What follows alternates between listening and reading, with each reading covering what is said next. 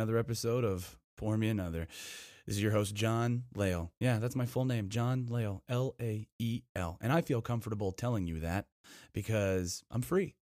You're probably wondering where the fuck I've been. And that's what this episode is all about. I'm going to tell you where the fuck I've been, what's been going on in my life, and why Pour Me Another took a bit of a hiatus, why I've taken a bit of hiatus from making Pour Me Another. So, uh, let's start. Uh, basically, the idea is shit went fucking crazy in my whole life, and I've been trying to get it all back together. Um, it started with the death of my friend Ashley, which I spoke about in a previous episode, and then shortly after that happened, I lost my job as an airport manager. That's what I did. I was the manager of an airport here in the mountains of Virginia, and uh, that ended abruptly I'm going to tell you why and who's responsible for it. He's a real cocksucker named Tom. Um, yeah, so that happened, and after that, uh, my motivation to do practically everything just evaporated. I, I haven't been able to fucking, oh Christ, I don't know, do the podcast or go to the gym or uh, mm, mm, I've, I've really been I've been slacking on most useful tasks to be perfectly honest. The one thing that I have been doing is uh, is the dishes and the laundry and uh, cleaning my house and fucking paying the rent and that's about as far as I'm able to get. I, I have started working since I lost my job. And I have a I have a temp position or well it's a it's a it's a, a sort of a part-time thing. But anyway, so that's basically what fucking happened. My my whole life got flipped turned upside down. And I'd like to take a minute, just sit right there. I'll tell you how I became a bum without a job. And uh, uh, oh, the the name of the show is Pour Me Another. As always, I do have a beverage, and today's beverage is a big fucking cup of coffee. I'm drinking a big cup of coffee because it's it's uh well it's 11 o'clock in the morning. I only woke up about an hour ago. I've been catching up on lots and lots of sleep that I used to miss working at the airport, and so I'm drinking a cup of coffee. And I, I woke up today and I finally felt sort of refreshed and motivated and uh, ready to return to sort of a routine. And so part of that routine is making these podcast episodes. And so we're back at it. Um, all right, so let's begin. Let's let's go back to the the very beginning of why John Lael, your host, decided to fuck right off from making Pour Me Another. I'm drinking my coffee black today. And evidently that means that I don't have a fucking soul or something. Or that I'm a sociopath. Maybe that's what it was. Anyway, my coffee's black. A little bit of sweetener in it. Uh, artificial, no sugar. So, uh, well, what the fuck happened? Um, uh, let me let me tell you about my job. I've never told you guys about my job at the airport. I'll tell you about my job at the airport. I'm not going to tell you what the name of the airport is because I don't want to give out that information. I don't want you guys to go dox them and uh, uh, don't for those of you who know which airport it is don't give them any backlash this is i want to be completely done with all that i want to move past that in my life and and maybe doing this episode of the podcast will, will will provide me a cathartic experience to explain to all of you why that whole fucking thing went tits up and uh, what happened so all right i'll tell you what I moved back to Virginia in 2015 after I got my degree in college, and uh, my degree in aerospace flight dispatch. And as a lot of you know, as as those of you who have listened know, I was recovering from uh, a really intense case of post traumatic stress disorder resulting from childhood trauma. Ooh, sounds pretty standard for kids these days. Um, yeah, I was I was a mess, and uh, I had this aerospace degree, and I came back to Virginia because my family's here, and I shacked up with my mom and my brother, which was actually a pretty good experience. Uh, we fought a lot, but it was nice to be back and close with them. And I worked at a bar for a while, bartending, and then I worked at uh, I worked at a cell phone store. Uh, I have a sales experience, so I worked at a cell phone store selling phones and uh, doing customer service for people there. That that was a nightmare job. You you you exist in this like fucking uh, cubicle kind of building and you there's a line of desks and people walk in and, and you just like service them and sell them things. It was fucking bad. I hated it. Plus I I worked with this stinky little fucker named Cody that everyone hated who was like the top sale salesperson, but he was also like the the king of sleaze and cheese and and no one liked him and he sexually harassed all the women and I fucking hated that guy. Anyway, that whole job sucked dick. Um uh, I, I made decent money doing that job selling phones, but ultimately I I I got I, like one day the, last straw was I'm sitting at my desk and this dude I'd sold this fucking guy a cell phone like I don't know I think a, f- a fucking week prior to this incident. And he comes in, he's this like old baby boomer type-ish guy, covered in like cheap jewelry and motorcycle jacket stuff, and he's short and squat and fat, and he's wearing fucking sandals with socks, and his breath smells like cigarette butthole. The worst cigarette shit breath I've ever smelled in my fucking life. I mean, it was bad. And uh, his teeth were rotting. He sits in front of me and he starts to bitch about how he dropped his fucking phone and and how that was somehow my fault. And I was I was just like, sir, you know, you didn't get the insurance, you didn't get a screen protector for me, you didn't get a case for me, you bought all your shit cheap on Amazon from China, you slapped it your four dollar. You slapped your four dollar case and your fifty cent screen protector on your seven hundred dollar phone, and then you destroyed it. And now you want me to do something about that, and I don't really know what to do for you, man. You don't have the insurance. You opted out of it because it was too expensive. Uh, what, what do you want from me? And he just got madder and madder. And after he finally left, there's nothing I could do to help this fucking guy. Nothing. He screwed himself. After he leaves, I just I I looked out the window and I thought, man, I was in the army. I was a fucking I was I was an army truck driver. I was all over the world. I, I got a degree in aerospace. I was a pilot and a flight dispatcher. And uh, now this, I have to put up with fucking this. I said that's enough. So I stood up and I walked in the back and I told my boss, I said, listen, man, I gotta go. And that was it. I took my shirt off. I, I walked out in a white t shirt and I quit. And it was a really, really good day. Quitting a shitty job is a universally pleasurable and relieving and enabling experience. I, have I've never I've, I've I've quit several shitty jobs before. Walking away from that garbage is always a good experience because uh, this is a mantra that you should live by, especially when it comes to work. Work is a means to an end. It pays bills, it keeps food on the table. And unless you're in a situation where you literally can't do anything else, there's no point suffering in misery for a paycheck. There's just fucking not. You know, you can work it out. There are ways to survive if you have to, to get to a place where you can work in something or for someone that makes you happy. Because largely employment is like that it's not just the something it's it's largely the someone. People don't just quit jobs and environments they quit leaders. And for whatever reason ever since i've been back in virginia i haven't had a lot of really amazing leaders in the places that i've worked. And so the the cell phone store was was a was a great example of that. The one place that i can think of where i did have an exceptional leader was the next job i had after the uh, the phone store was working at a car dealership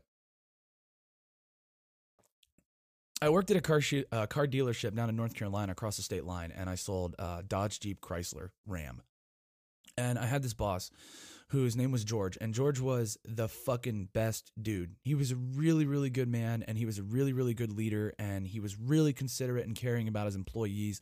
And they had developed this culture at the store that was uh, all about moving sales and moving metal and making money for the company, making money for individuals. But it was also about strengthening our individual skill sets and developing a, a, a teamwork system that promoted you know the idea of of making the sale closing closing closing but at the same time developing honest real rapport with your customers and and and then also developing real uh, decent rapport with the people you were selling cars with. And i i was only there for a short time a few months but while i was there I had a really good experience and i actually really enjoyed selling cars it was a lot of fun. Uh, I got to test drive a bunch of the you know baddest vehicles on the road, like the Charger and the Challenger uh, Hellcat SRT. They're so cool.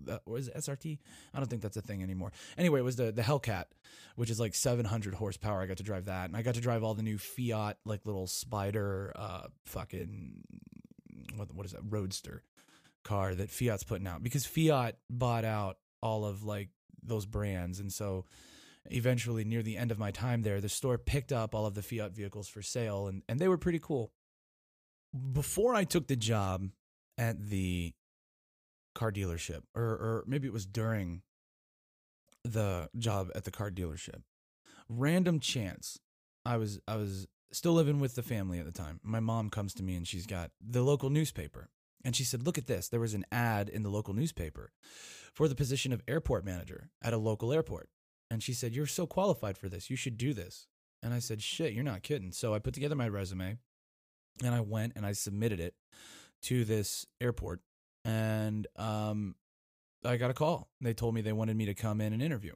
So I go in and interview. There's a couple other guys there. There was an older dude and there was a younger dude, and I was sort of in the middle.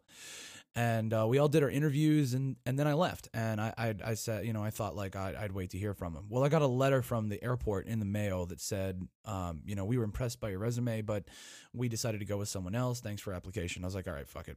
So I go to work at the car dealership. And I figured the car dealership would be sort of a long term deal because I'm really good at sales. You know, I'm good at talking. I'm good at building rapport with people. People people enjoy you know spending time with me and speaking to me, and I, I always make it interesting. So, um, it, sales just kind of came naturally to me.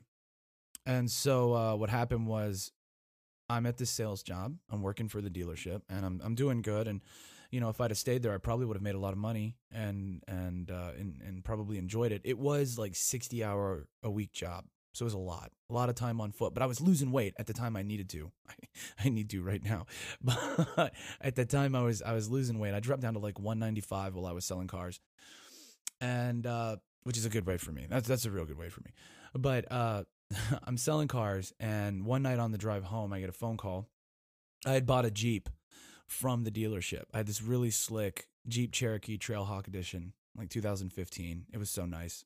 It was a bitchin' ride, man. It had fucking this crazy four wheel drive off road package and uh, it had a really powerful engine, and um, the interior was super nice. It was all black interior, all black exterior. It was so hot, man. It was fast. I loved it. I loved that car. The one thing that I hated about it was that a the cruise control was shit going downhill. I hated that for some reason. It really, really bothered me. I would accelerate like like 16 miles an hour off my target. Fuck what what cruise control? Like my 2003 Explorer did better than that. And then it had this auto stop start feature that was a pain in the ass that you could only you had to turn it on and off every time you started the vehicle.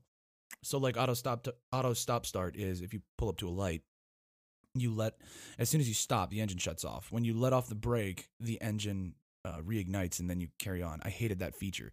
The uh the other thing was the transmission was real weird. It's like a nine speed super technologically complicated fucking transmission and the thing was all herky jerky through the first like four gears. Once you once you get to like gear four it was fine but the thing was weird. So you know the performance of the vehicle wasn't really what i wanted and and and also it was a bit more expensive. But anyway i'm driving this thing home and my phone goes off and uh, it's a number that i don't know. So i pick up and it's this guy tom and he's from the airport coffee, Java, Java, Java, Java. This fucking guy, Tom, I pick up the phone and he's like, he's an old white country conservative guy, like fucking 73 years old. And uh, as soon as I pick up the phone, this is Tom over at the airport. And I was wondering if you're still interested in that airport position. I was like, the manager position? He's like, yeah. I said, uh, yeah, yeah, yeah, absolutely am. You know, I wanted to work back in, I wanted to get back into aviation and aerospace. I needed to be close to airplanes to maybe fuel my drive into, uh, you know, recovering from my post traumatic stress thing and get me back in the cockpit of an airplane. And so I said, yeah, yeah, I'd, I'd, like to, I'd like to talk about that. So I went, and I sat with him one day, and uh, I took the job. And so November of 2016, that would have been at the end of 16, I started as an airport manager. Um, I did not know what I was getting myself into. I had no fucking idea. I mean, I, you know, that is, uh, looking back on it, if I if I could have gone back and and really sat down and talked to myself uh, three years ago, and been like, dude, you really don't know, you just don't fucking know. I I might have made a different decision because an airport, specifically a federally funded um, government funded public airport. Even a small one like this one was a general aviation airport. General aviation being, you know, small planes, privately owned. We don't have like air carriers. We just have air carriers being airlines. We just had like it was just like basically a, a small municipal runway, uh, runway and FBO and ramp for people and businesses to use. There weren't any airlines there, just a small airport, even a small airport which it's a, it's like a it's a pretty big facility is an enormous amount of work and an enormous amount of administration and responsibility and liability. While I was at this airport, okay, so I started. Let me let me go. Let me let me let me do this chronologically. I started, and the guy that trained me how to run an airport had been running an airport for three months. He was a retired C 130 pilot out of the Air Force. He had no experience as an airport manager. They hired him over me. He was the guy that won the job over me. He had been there for three months and uh, barely had any idea how to run the place. He tried to teach me as best he could over the course of two weeks. I got two weeks of training from a guy that had been there for three fucking months. And, uh, you know, he, he didn't, he just didn't teach me a whole lot. You know what I mean? And the, the, the hardest part of this whole experience is that my old white conservative douche boss ran everything on steam gauges like it was a fucking business from the 1950s. Like we had a checkbook that you wrote checks by hand. Okay, this is a government funded fucking airport and we're writing checks by hand. Okay, we don't we didn't have online banking because he he only banked with this one bank that didn't do online banking that had no internet connectivity systems whatsoever. It was all paper, it was all handwritten. In 2016 17, in the modern fucking age, I'm writing checks by hand. I'm writing my paycheck by hand. I'm having to calculate the taxes by hand with a calculator and do everything by hand. I'm writing checks by it was fucking madness. And i had to learn i mean i grew up in the modern age. I, I, do i do all my banking online. The bank account is always balanced for me when i pull up my thing. Like i don't do any of that shit. I use a debit card. I never carry cash and so I go to work for this like old fashioned, it's like running an old timey country store, except it's a fucking $5 million airport facility and I'm the man in charge. Okay, so I'm running this goddamn fucking huge thing and I'm writing, I wrote, I hand wrote a check for $346,000 to a contractor one time for work that we had done. Hand wrote that fucking check. Can you believe that? Uh, the insanity of that. I took it to the bank, and the bank teller lady was like, I've never seen anything like this in my life. And I was like, Lady, you have no fucking idea. So, anyway, I'm poorly trained. I basically have to teach myself how to run this fucking airport. Like the whole, like almost all of it was OJT, me learning. And I had a little bit of help from Tom, the old man at the top, but not that much. Okay. Not really that fucking much. He didn't help much at all. But what I started to realize was that despite the fact that this guy didn't have a fucking clue how to run the airport, he really didn't. He didn't know my job at all. He he knew how to maybe write checks and take emails, but that was it. The rest of it, the government interactions, the government websites, the fucking the grant requests, working with uh like 17 different government organizations taking water samples for the Department of Environmental Quality uh the the list of shit that I did is so so long, and he didn't know how to do the vast majority of it. He couldn't have trained me.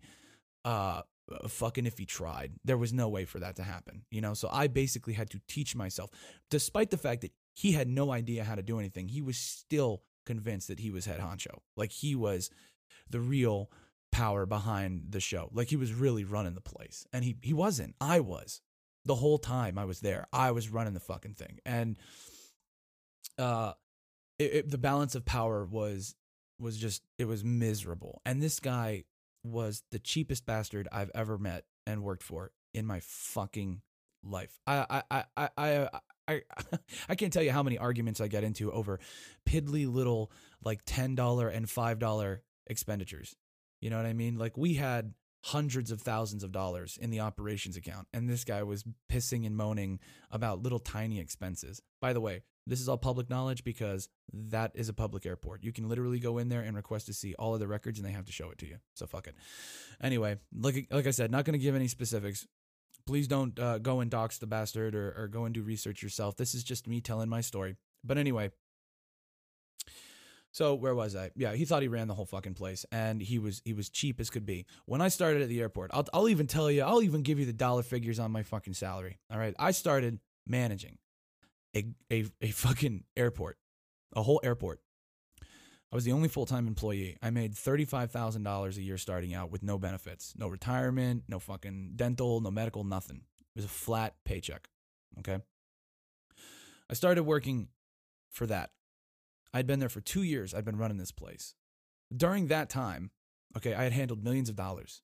I had survived several audits. I'd never lost a penny. I'd never had any fines. I had interacted perfectly with all the government agencies. You know, I I I had never done anything. We had never had an accident as a result of, um, uh, you know, my negligence or ineptitude. The the airport was running fine. All the records had been kept You know, all the local government organizations were happy. The rent was being paid by our hangar personnel. The governments were sending us our paychecks. You know, like everything was fine, really.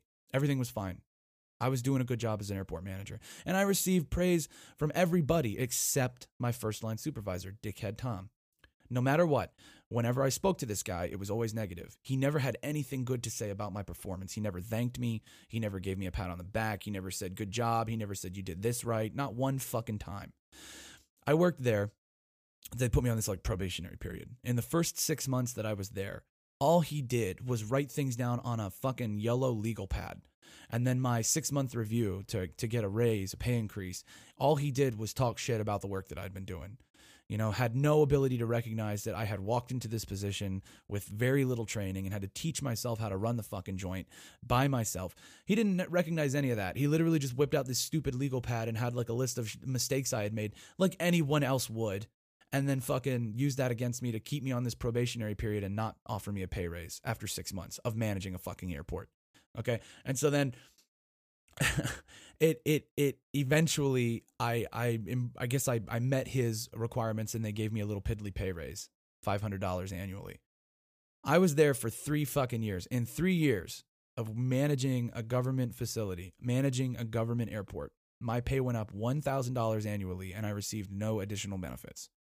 In the world of aviation, in the world of every profession, especially with the label manager at the end of it. That is fucking garbage. That is hot, stank, fucking behind the abortion clinic garbage. Like I I was and I was so stressed out all the time. This guy was a walking nightmare, a, a miserable human being to have to work for because he would nitpick on every little fucking stupid thing and every little dime and every it was it was so oh he was a micromanager in the worst kind of way. And and and he was not a nice person. And i i mean i would go back and forth with this guy sometimes over the stupidest little shit. And his his his big picture for the airport was the airport manager who was the only full-time employee who was running the whole fucking show for this guy was basically his secretary and didn't deserve recognition or compensation that was fair and so I had had enough. After two and a half, uh, let's see, I, I, I guess I started my retaliation at the beginning of 2018. I'd had enough. I'd been working for these fucking people for two over two years, and at, when I what I figured was when I reached my two year anniversary, I would receive some kind of increase in pay. So I asked for it, and he flatly told me no. And I was just like, okay, that's um, yeah, I don't know how much longer I can put up with this shit. I'm going to be completely honest with you. I was mostly miserable working there most of the time that I was there. Now, that is also uh, part and parcel to. That is partly is part and parcel the right even the right fucking thing to say. I don't fucking know. It is partly because of some things that were happening in my personal life that were very distressing and difficult while I was working at the airport. While I was at the airport, I was recovering from the loss of a, a very dear friend who had passed away um, in a midair collision. Uh, my grandmother passed away.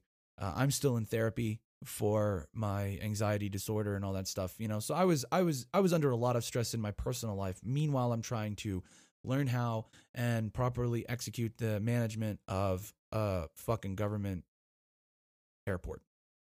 So the whole thing, the whole time I was stressed out of my mind. Just always under stress. You know, I worked for a real asshole uh, uh, who was chintzy and he literally he didn't care about my well-being or benefit. Like like I was not an important part of his strategy. My compensation was he forgot about it. He just didn't even give a shit. It wasn't on his radar. He was only focused on what Tom wanted for the airport, what Tom thought was fair. Okay, so check this out.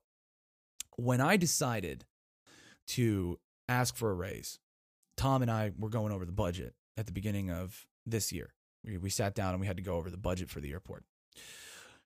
There was a whole section in the budget for airport manager salaries and benefits. Okay. It totaled $75,000. They had accounted like $38,900 for salary. I wasn't making that. They were accounting $17,000 for manager benefits. I didn't receive any benefits. And then there was this other thing for like uh, uh, part-time airport manager. So like when I would go and do things, someone else would take over, and that was that portion. So anyway, the point is there was about twenty thousand dollars in the budget for the airport manager that I wasn't receiving. Okay, But you know what they did with it? The the year prior, they used that money that was in the budget for me to buy a John Deere tractor. $25,000 they put towards half the cost of a brand new 75 horsepower John Deere tractor that the state paid the other half. So what was supposed to go to the airport manager went to a tractor. When we went over the budget, he as he went down the line on line item line items for the budget, he fucking he like skipped over that part. I, I he sat there and did it right in front of me. He said, "We're gonna leave that," uh, and then he just kept going. Like I didn't notice. Like I couldn't fucking read. So uh, at that point, I realized like this dude is shisty and uh, doesn't give two fucks about like me or my employee. You know, like I just eh, eh, I I knew all along. Like I knew when I got there, I had waded into a fucking nightmare working for these goddamn people, but specifically Tom. And so the way the government system works at this airport, the three localities, there's like a couple counties in a city they created an airport commission in the 60s to build the airport set it up and they, there's two representatives from each of those localities and you know one of those commission members is elected to the position of chairman well that's where you know dickhead tom fucking got his position of authority so uh this fucking guy um he's the head honcho the other members of the airport commission I'm, I'm gonna be honest with you they didn't really seem to give two shits about what was going on at the airport like none of them, they didn't give a fuck. You know, whatever he wanted, they went along with. They were just old dudes that were there to fucking be on the commission and and told you know like show up because the localities told them to, and then you know once a year we go to a, an aviation conference and they get their fucking free salmon lunch or whatever. M- meanwhile, the the entire organization and administration of this facility is is between me and Dickhead Tom. And so uh, at the end of the day, like literally whatever he wanted flew and nobody, you know, made any waves and everybody was just like ho hum. So fucking I'd had enough, right? Like once that budget thing went down, once I saw that these pricks had fucking that much money sitting in the bank account from or their budget that's supposed to be going to the airport manager who's literally running the entire fucking show for them, I decided I'd had enough. So I wrote a letter. I went around him because I had asked him in November and he flatly told me no. So I said, fuck that shit. I'm going to write a letter to the fucking airport commission. I'm going to email it to all the sons of bitches before the meeting. We had a meeting every month. Okay, this is important. Every month on the fourth Thursday of the month, the airport commission would have a meeting and I would fucking, I'd put the whole thing together. I'd do all the paperwork, all the financials, prepare reports and things, and then I'd present it to the airport commission every fourth Thursday of the month. All right.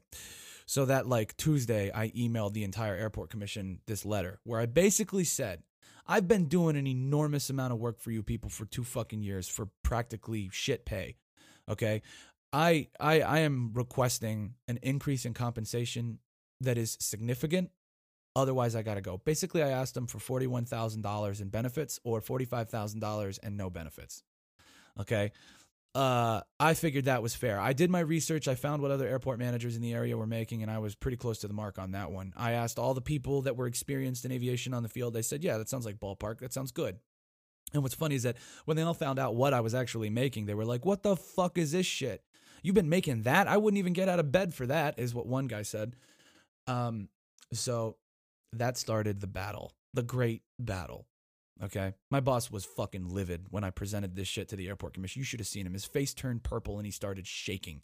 He was so fucking mad that I had asked for a reasonable, fair increase in compensation from a bank account that didn't even belong to him. Okay? He went fucking crazy. You should it was it was like I thought his I thought his head was going to fucking pop. He looked like a balloon that was about to explode. It was ridiculous and he could barely speak. By the end, I remember listening to the recording of the fucking meeting. By the end of the recording, his voice was hoarse. He was miserable.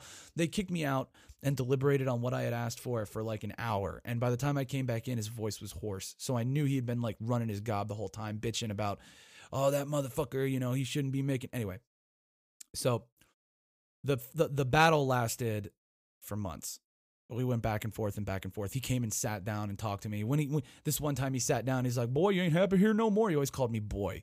I fucking hated that. I hated that so goddamn much. Boy, boy, boy. And he the dude had no respect for the person that I am, for the things that I had accomplished, the fact that I was ex-military, the fact that I was college educated, I was a pilot. He didn't give a shit about any of that. I was his secretary. You know, he's he's he's your standard typical old dude who doesn't give a fuck about the young, who thinks his generation is so much fucking better. That they're, you know, they did so much more for the. It's just it, you could he oozed that arrogant prick bullshit, and he was he was about as personable as a baked potato. He was not a friendly person. He was not a nice person. He was a penny pinching demon and fucking cocksucker. So anyway, he comes and he sits down with me, and I admitted like I was kind of harsh about the way I presented that letter, but uh, I had to go around you. You weren't going to do anything for me. You made that you made that evident. You didn't give two shits to help me out, so I had to help myself out. Excuse me, I had a piece of popcorn in my teeth from a movie I saw last night. Saw this movie, uh, sidebar, quick sidebar.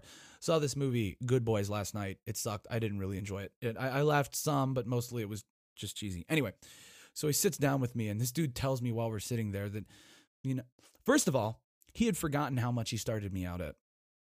He uh, he said, "How much did I start you out at, boy?"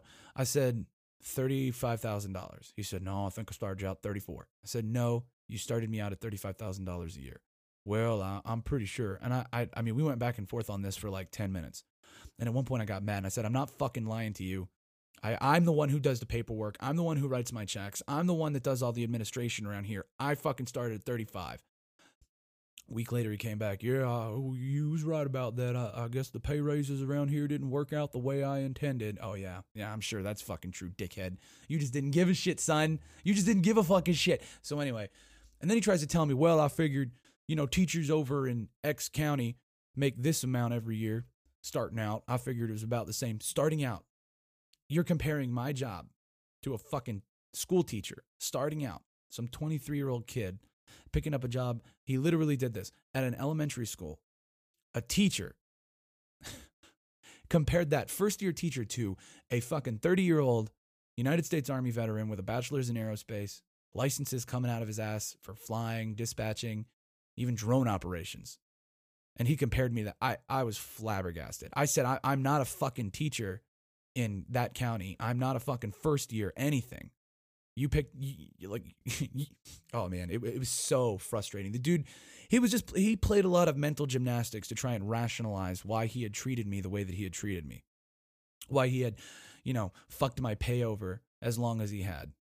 But nothing, he never he never made any concessions about his behavior, about his his bullshit micromanagement, his self-centered nature, his anger, his you know lack of concern for the well-being of his employees or his uh, oh god the list just goes on. The self-aggrandizement of believing that he was the man in charge you know like couldn't even fucking run the place. So you know what he did? He made me an offer. He made me this fucking offer. He said i tell you what uh what we want to do is uh we're we're going to accept this as a letter of resignation and uh we we want you to stick around for a month or two so that we can find your replacement and then have you train him. I just laughed at him. I was like, wait a minute, wait a minute, wait a minute. First of all, this is not a letter of resignation. This is a request for an increase in compensation lest I decide to leave. I know that's an ultimatum, but that's the way it is. It's not exactly a letter of resignation, Tom. Secondly, uh, you expect me? You're not going to fucking pay me this reasonable, fair increase in compensation that I've requested, but you think that it's okay. You think that I'm going to stick around long enough for you to hire my fucking replacement and then train him how to do my job. You you think that I'm going to agree to that? So I I said no. Um, I'll tell you what. I'll make you a deal. You guys can come up with a counter offer, and I'll consider it. So that's what happened.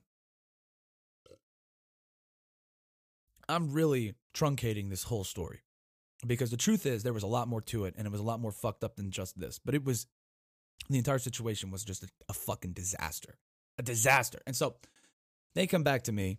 They, they they give me like two months later okay they they come back with uh they said they'd give me $42000 a year in retirement. The airport commission made that decision. And and you could tell tom was livid about it. Hated that number hated the fact that they were going to add retirement Okay, so I I accepted that. I said, okay, you know what? I'll take that. I'll take the 42 and the retirement. So here's what happens. At that point, we begin the process of trying to figure out how the retirement is going to work, where we're going to get it from, blah, blah, blah. So there were two options. the first option was to move our our employment under one of the localities, and then we would have their retirement and medical plan. The other option was to just do it as independent. Either way, it was going to cost the airport a lot more money, and that's what we were finding out. And so the the longer it took, it was supposed to take effect at the beginning of the fiscal year, uh, which would have been um, July first is the beginning of the fiscal year. And so on July 1st, I was supposed to be under this new plan um, where I was making 42 and receiving retirement. Okay. But like throughout the month of July, as I'm nearing my first official increase in compensation paycheck, I, I started to notice that Tom had no fucking idea what he was doing. And, and and that this wasn't going to I started to really worry that this wasn't going to get done. Okay. Uh it was around that time that I fucked up. I did fuck up. And I'll be honest with you. In in the last like 6 months that I've been working at this airport, my entire motivation evaporated. I, it just became so obvious with the whole fight to get the pay increase, the interactions with Tom, his shitty nature, the, the, the reality that they had siphoned money out of the budget away from the airport manager and into a tractor. The, the whole culture of the organization was fucked. They didn't give two shits about me, and I'm the guy running the show. I'm their dude. I'm their lint. Like the whole thing hinges on my abilities. And they just didn't care. He did not give a fuck. And so I, I mean, how do you how do you keep doing it? You, just to pay the bills, you know, so that your rent is is there?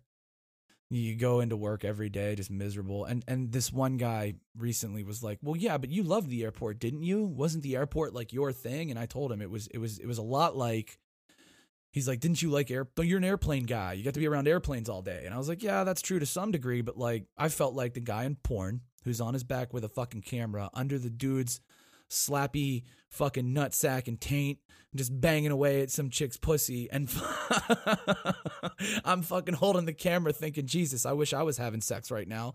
That's how I felt. Every day I was going in there and taking a fucking nutsack to the face, running this fucking airport, watching everybody else get to fly airplanes. And I couldn't do it because of my anxiety. I couldn't fucking do it. So let me tell you how I fucked up. First of all, let me tell you this. Uh, my buddy Landon, who I don't know if he's listening or not, I don't know if he listens to my podcast, but my buddy Landon offered to take me up in his airplane. It took me three goddamn years at the airport, five years of being on the ground. Uh, I flew one time in a helicopter in in those five years, but it was five years. Five years had passed since the last time that I had gotten to the cockpit of a fixed wing aircraft, an airplane, and uh, right right near the end of July, uh, my buddy Landon took me up in his Republic Commander, and we flew around the pattern for a while, and I really enjoyed it.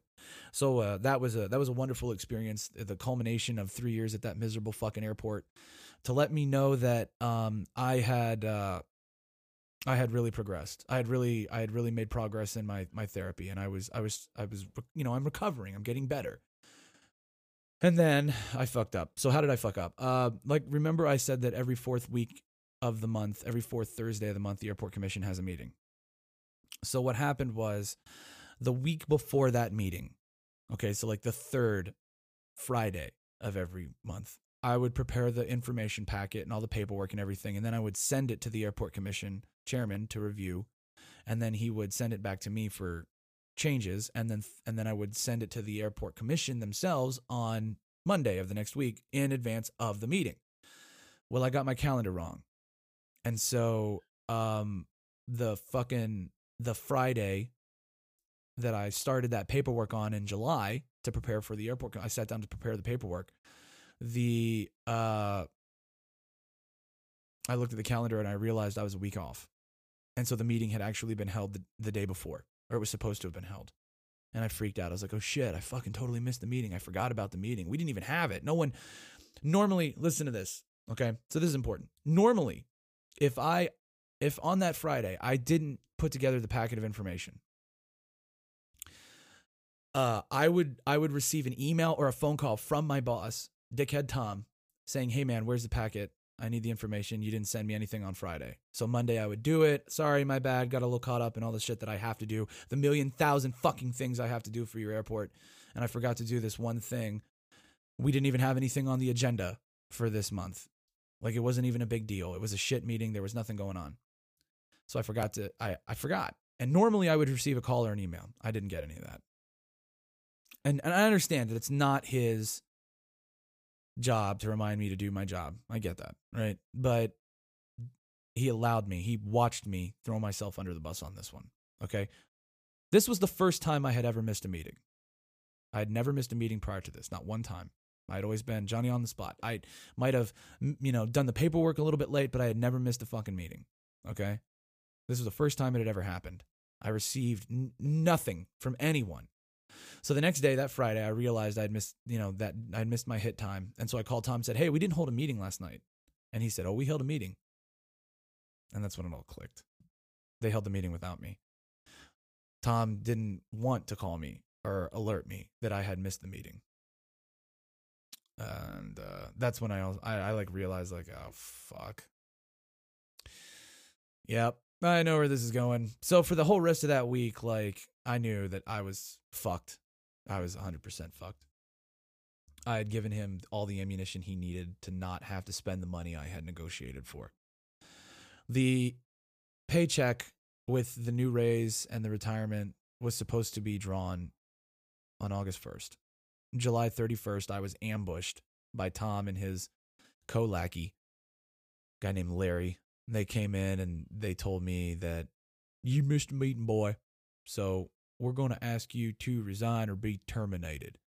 If you resign, this right here will go away. And he held up a, a packet of paperwork. And on that paperwork was a list of grievances he had had with my work performance over the course of three years. He typed it out. A bunch of little bullshit, little stupid fucking piddly bullshit. I read it over. It was it was just all had nothing to do with the actual administration of the airport. The all the hard work I had done, all of the the audits and the the extra hours spent working at the airport, all the paperwork, all the record keeping, all the fucking safety inspections and and and maintenance projects I had organized and paid for through government grants. Like it just didn't it didn't mention any of that. It was just piddly bullshit. You bought a four hundred dollar static reel for our Jet A tank that we didn't need. We fucking needed it. The static reel on the Jet A tank is ancient. It's as old as fucking God's balls. It's falling apart. I bought a new fucking reel and he just didn't think that we should have it because it was five hundred dollars. That that's that's what the way it always fucking was with this asshole. You know, if it wasn't his idea, it wasn't a good idea. Oh, I was fucking so mad. I sat there and I just looked at him. And so he said, "If you if you don't resign, we'll keep this list and we'll we'll we'll mention it to anyone that calls for a reference." And I thought to myself, "Ain't nobody calling your fucking ass for a reference ever, dude." So I said, "Fuck you, give me the goddamn res- resignation. I'll sign." They gave me two weeks of severance pay. They sent me on my fucking way. I remember as I was going, uh, the the lackey Larry was, "God bless you, boy. Good luck out there. God bless you. I sure hope you do well." I'm thinking to myself, "Yeah, you feel bad because you know you're fucking me, guy. You know you're fucking me. You know I've worked my ass off at this installation for the last fucking three years. I've given so much of my time and effort. I've put up with ridiculous." Ridiculous everything to be your airport manager, and now this. You're shysting me out because I asked for a fucking raise, and dickhead Tom didn't want to fucking pay it. What a cunt! What a fucking cunt!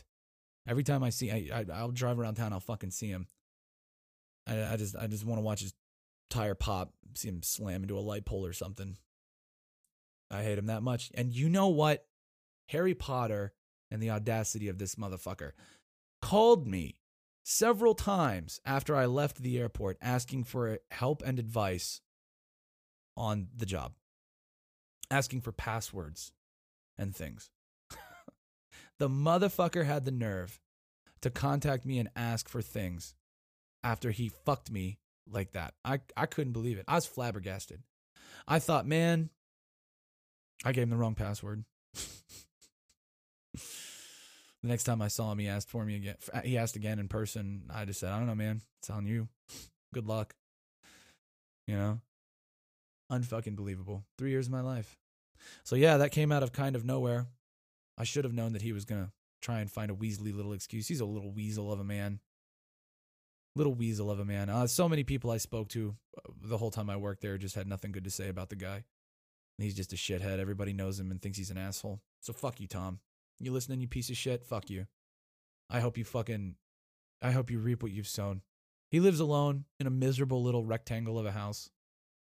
You know, doesn't have a wife. Wife left him. you wonder why, right? Just a fucking terrible person. Fuck you, man. Fuck you, Tom. You can kiss my fucking ass. Anyway, so I left that job. I resigned. I was forced to resign.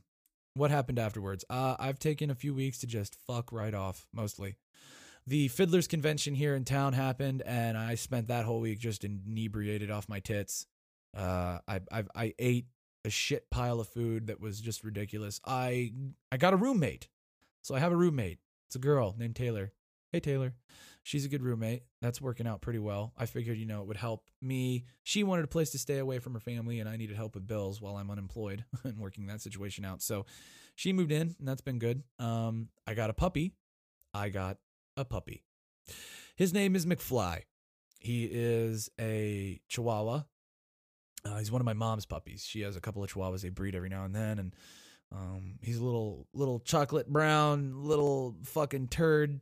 Not the little skinny, spindly Chihuahua, more like a stocky, um, shorter, meatier Chihuahua. He's a little wild man. McFly's great. He gets he gets along like you guys wouldn't believe it. He gets along perfectly with with Meatball.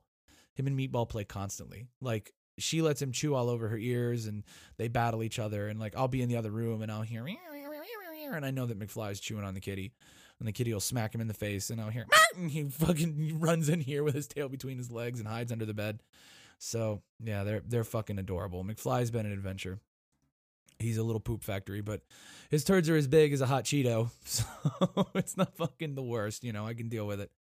He pisses on everything and poops on everything. So my life has become like I come, I wake up, I take him out, I feed him, and then the rest of the day I walk around with paper towels and a bottle of spray cleaner cleaning up the little messes that my puppy leaves behind me. And I'm, we're working on it, you know. I crate him sometimes and he hates being crated, so he screams all night. But uh, yeah, I got a puppy, McFly. He's he's the little little ball of joy and light of my life poop factory that lives in my house now, along with a cat named Meatball and a roommate named Taylor. So my housing situation has changed. Uh, as far as work goes, I've been doing a part-time thing for a local CBD company that is uh, making CBD products. So they have like vape pens and topical ointments and stuff like that. And it's a really, really new company. Uh, I, I, think I'm their first sales distribution dude. So I've been driving around towns locally, you know, kind of shaking the trees, see what falls out, looking for leads um, uh, to distribute their products, giving out samples and stuff. And uh, it's been a lot of fun. That's that's fun. It's it's going to be more of a side project until they they hit like full capacity. They're they're only really beginning the the the real production of their product. It's really interesting though. Like uh, I, I walked into the business and I saw huge room just filled up with pot plants and that got me excited so that was fun but by the way uh, i had a really great experience with this so like the first day that i that i took this gig moving their products around. I, I, had a box of samples and I, I take off. And I stop at this one little uh, little vape shop here in town and um, I, I go inside and just asking I was super juiced on caffeine, man. It was it was bad. I was so tweaked out because uh, I I basically interviewed that morning and then started working like right there on the spot. They gave me a box of samples and said get your ass on the road. So I drove off. Um so I fucking uh I, I, I go into this vape shop and this dude he's already got some of our stuff and we're talking about it. He's talking about the legality of everything and what it's like to do this thing and you know what these samples are like. And he pulls out he's like you know i have some of your th- have you have you tried this? Have you tried the vape cartridge? I was like no. He's like this is your best product i was like fuck okay really he's like yeah you want to try it i was like i mean yeah okay I, I hadn't really tried good real cbd products it had all been like online stuff that i had purchased from other companies and i tried the oil under the tongue it didn't really do anything for me but I was like, yeah, let me let me try this shit. So he's like, all right, so take two big rips off of it, hold it in, like you would if you were smoking pot. I was like, all right, cool.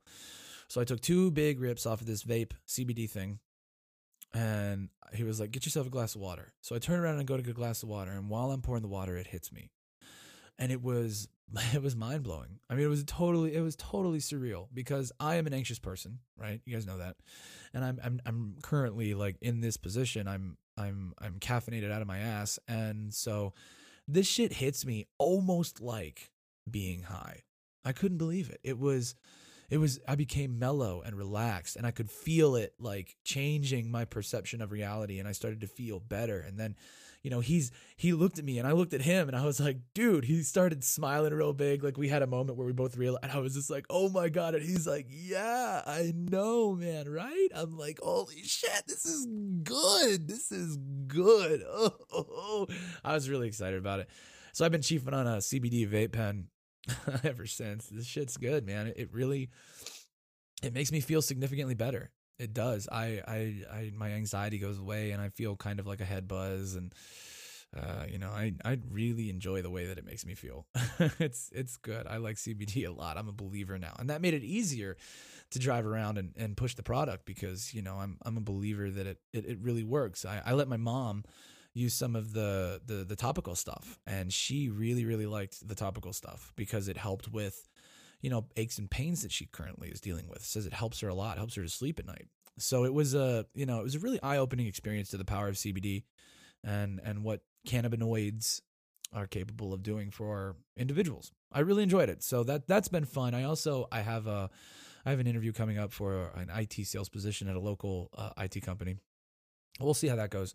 Anyway, I'm doing fine. I've, I've got my shit together for the most part. I'm starting to get back into the mode. I, I gained about seven, eight pounds after the whole big shebang with work. I fucking, I mean, I'm a, I'm a stress eater, man. And uh, I went on a fucking rampage, especially during Fiddler's Convention. I was slamming cheeseburger sliders from Hardee's and uh, pizzas from Walmart and zebra cakes and fucking ice cream from Dollar General. I mean, I put it away, buddy. I, I, I went to town. I, I packed on some weight and uh, you know I've I've been enjoying my time to myself. It's it's a nice little uh, break from the grind of reality. But you know, driving around and doing the CBD thing has been a, a good little step back into getting myself together. And and uh, a couple of friends of mine had asked, you know, dude, what's up with Pour Me Another? What's going on with the podcast? And uh, I just I needed a break, man. It's it's really really hard to come up with good creative shit and sit down and talk into a microphone when your brain is just completely worked over by the loss of a very, very, very dear friend, the loss of your job, the total upheaval of your life. Everything in my life has changed in in a matter of two months. Everything from June till today, my whole fucking life is different. All of it, every bit of it. The only thing that hasn't changed is where I live and the things I like. but I mean, my entire life has changed. And so that's why it's been difficult for me to put together episodes for this podcast. Um, I apologize for that. Uh, you know, I, I, I I'm, I'm a human being, and uh, you know, the the this has been one of the more difficult summers of my entire life. So you, you guys got to cut me some leeway on producing this free content for you. By the way, uh, I want to send a big shout out to my buddy Brandon. I know he's listening. Brandon, I love you. Thank you for your contributions. He's he's become my first regular subscriber, and every month I get a little smack to my my little account on there, and and I want you to know that that's going towards uh, Zebra Cake money. Um, by the way, I am currently financially uh, a little unstable until I get work going. So I'm not going to ask you for contributions, but I will say any contributions I receive would help me pay my rent. that's that's important. As long as I can pay rent and electric, I can still make you guys these fucking episodes. So there is an option at anchor.fm slash pour me another to help support the show. If you guys decide that you would like to do that, the option is there. I think it's like five bucks a month or something like that. Uh, you don't have to, honestly, you don't have to, but it, w- it would help. it would definitely help me keep my fucking keep my my living expenses under control. I mean, it's it's it's available. It's an option. You could do that for me and i would deeply appreciate it. And then you can submit requests for things you'd like to hear about on the show. And if you just want to listen to me fart into a microphone for five minutes then i'll do that for you if you really want. But anyway yeah option is there to help support the show. Uh keep keep this fucking thing going. I i promise i'm gonna i'm gonna start to get back to work on making regular episodes. I know it's been rocky.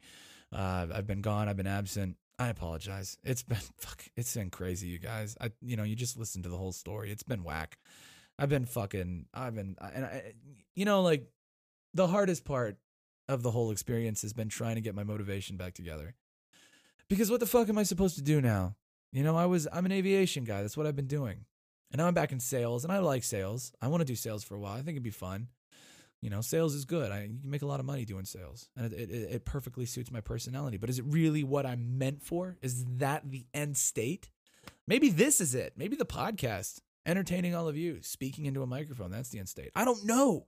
I'm fucking lost right now. I'm lost. I am completely lost. I have no idea what comes next, what the real plan is. I'm going to find a job. I'm going to keep my bills paid while I try to figure it out. Because I really thought that the airport thing would segue me into something bigger and better. And instead, it was just a three year nightmare that I only recently woke up from. And I'm very sleepy. I'm still, I woke up sleepy from this nightmare. So I'm, I'm, I'm working on it, man. I'm working on it, guys. I, uh, for all of those individuals listening who are friends and family, I love you guys. Thank you for helping me. Thank you for supporting me, putting out the positive vibes to to keep my my shit together in this difficult time because it has been difficult. I mean, I'm not gonna lie to you guys. It's been a difficult time in my life. 2019 is gonna go down in the the, the record books as one one year that can go fuck itself.